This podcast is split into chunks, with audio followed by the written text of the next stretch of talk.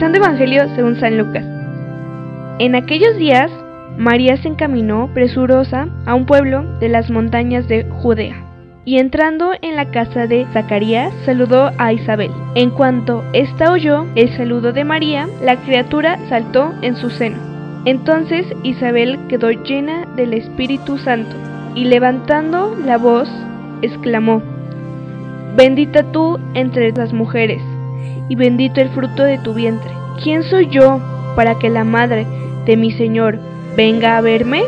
Apenas llegó tu saludo a mis oídos, el niño saltó de gozo en mi seno. Dichosa tú que has creído, porque se cumplirá cuanto te fue anunciado de parte del Señor. Entonces dijo María, mi alma glorifica al Señor, y mi espíritu se llena de júbilo en Dios, mi Salvador, porque puso sus ojos en la humildad de su esclava. Desde ahora me llamarán dichosa todas las generaciones, porque ha hecho en mí grandes cosas el que todo lo puede. Santo es su nombre y su misericordia llega de generación en generación a los que lo temen. Él hace sentir el poder de su brazo dispersa a los de corazón altanero, destrona a los potentados y exalta a los humildes, a los hambrientos los colma de bienes y a los ricos los despide sin nada. Acordándose de su misericordia, viene en ayuda de Israel, su siervo, como lo había prometido a nuestros padres, Abraham y a su descendencia, para siempre. María permaneció con Isabel unos tres meses y luego regresó a casa. Palabra de Señor.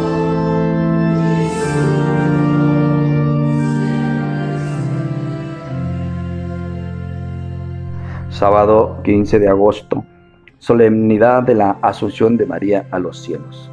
La celebración de la Asunción ha hecho del 15 de agosto una gran fiesta popular por todas partes. Grandes ciudades y pequeños pueblos nombran esta fecha como Día de la Virgen de Agosto, debido a las muchas y populares celebraciones de fiestas mayores en honor de la Asunta en pleno verano. Es la coronación de todos los dones que María ha recibido de Dios por ser la madre de su Hijo Jesús. Siendo la primera redimida, había de ser también la primera glorificada para gozar del gran triunfo sobre la muerte y participar de la gloria de su Hijo en el cielo. La Asunción de María es también el modelo ejemplar de la Iglesia escatológica. El Concilio Vaticano II la proclama imagen y principio de la Iglesia que habrá de tener su cumplimiento en la vida futura.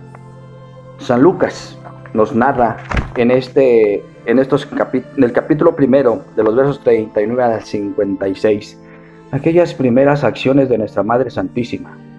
Muy concreta el, el, el anuncio del evangelista. Pues no repite tanto, es concreto. Y notemos también como María, presurosa, va a, la prima Santa Isabel para compartir el Espíritu Santo y así darle una, una, como un arranque al Nuevo Testamento en la salvación de las almas hoy por hoy. Este ha sido el, el, último dogma proclamado por el Papa Pío XII el primero de noviembre de 1950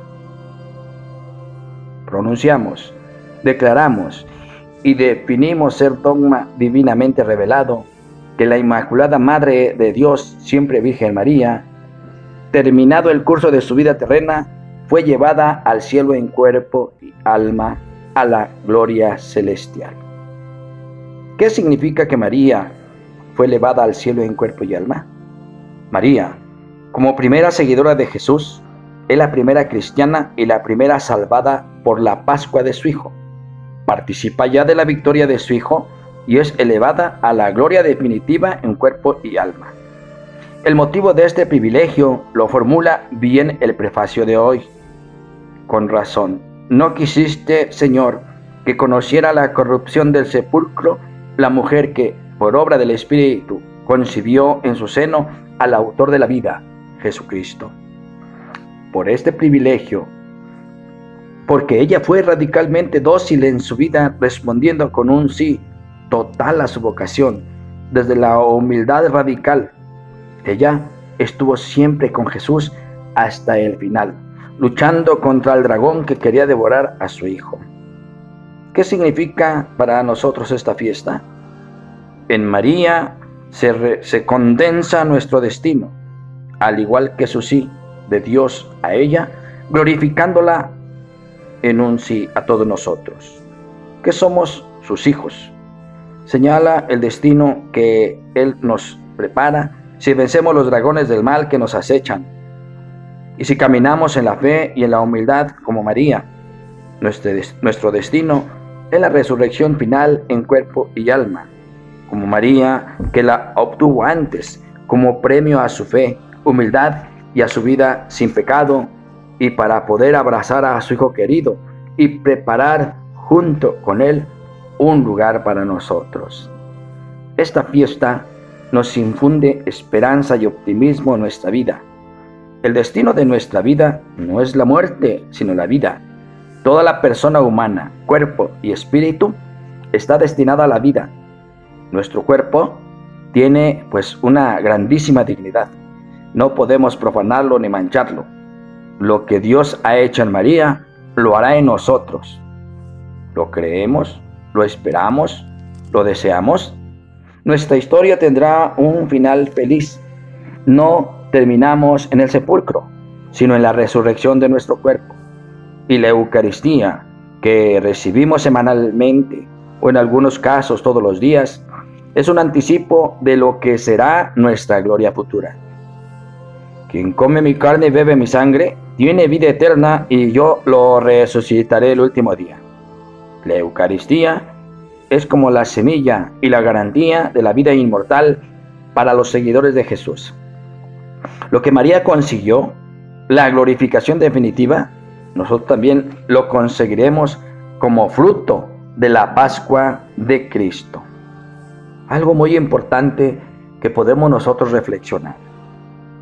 Al pensar en la resurrección final, me lleno de alegría y optimismo al saber por la fe que mi destino es la vida y no la muerte en el sepulcro. Ya aquí en la tierra estoy sembrando las semillas de la inmortalidad y resurrección en mi cuerpo, comulgando el cuerpo de Cristo en la Eucaristía.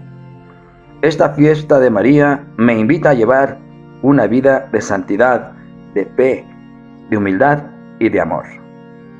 Que todos nosotros nos esforcemos en buscar el camino adecuado para llegar al cielo, así como María Santísima, que tomó el camino para llegar a aquellas montañas de Judea y encontrarse con, con Santa Isabel y así participarle el Espíritu Santo. Pues que ella que está en el cielo nos ilumine y cuando lleguemos allá participando en la Pascua de Cristo, nos abra las puertas del cielo. Amén.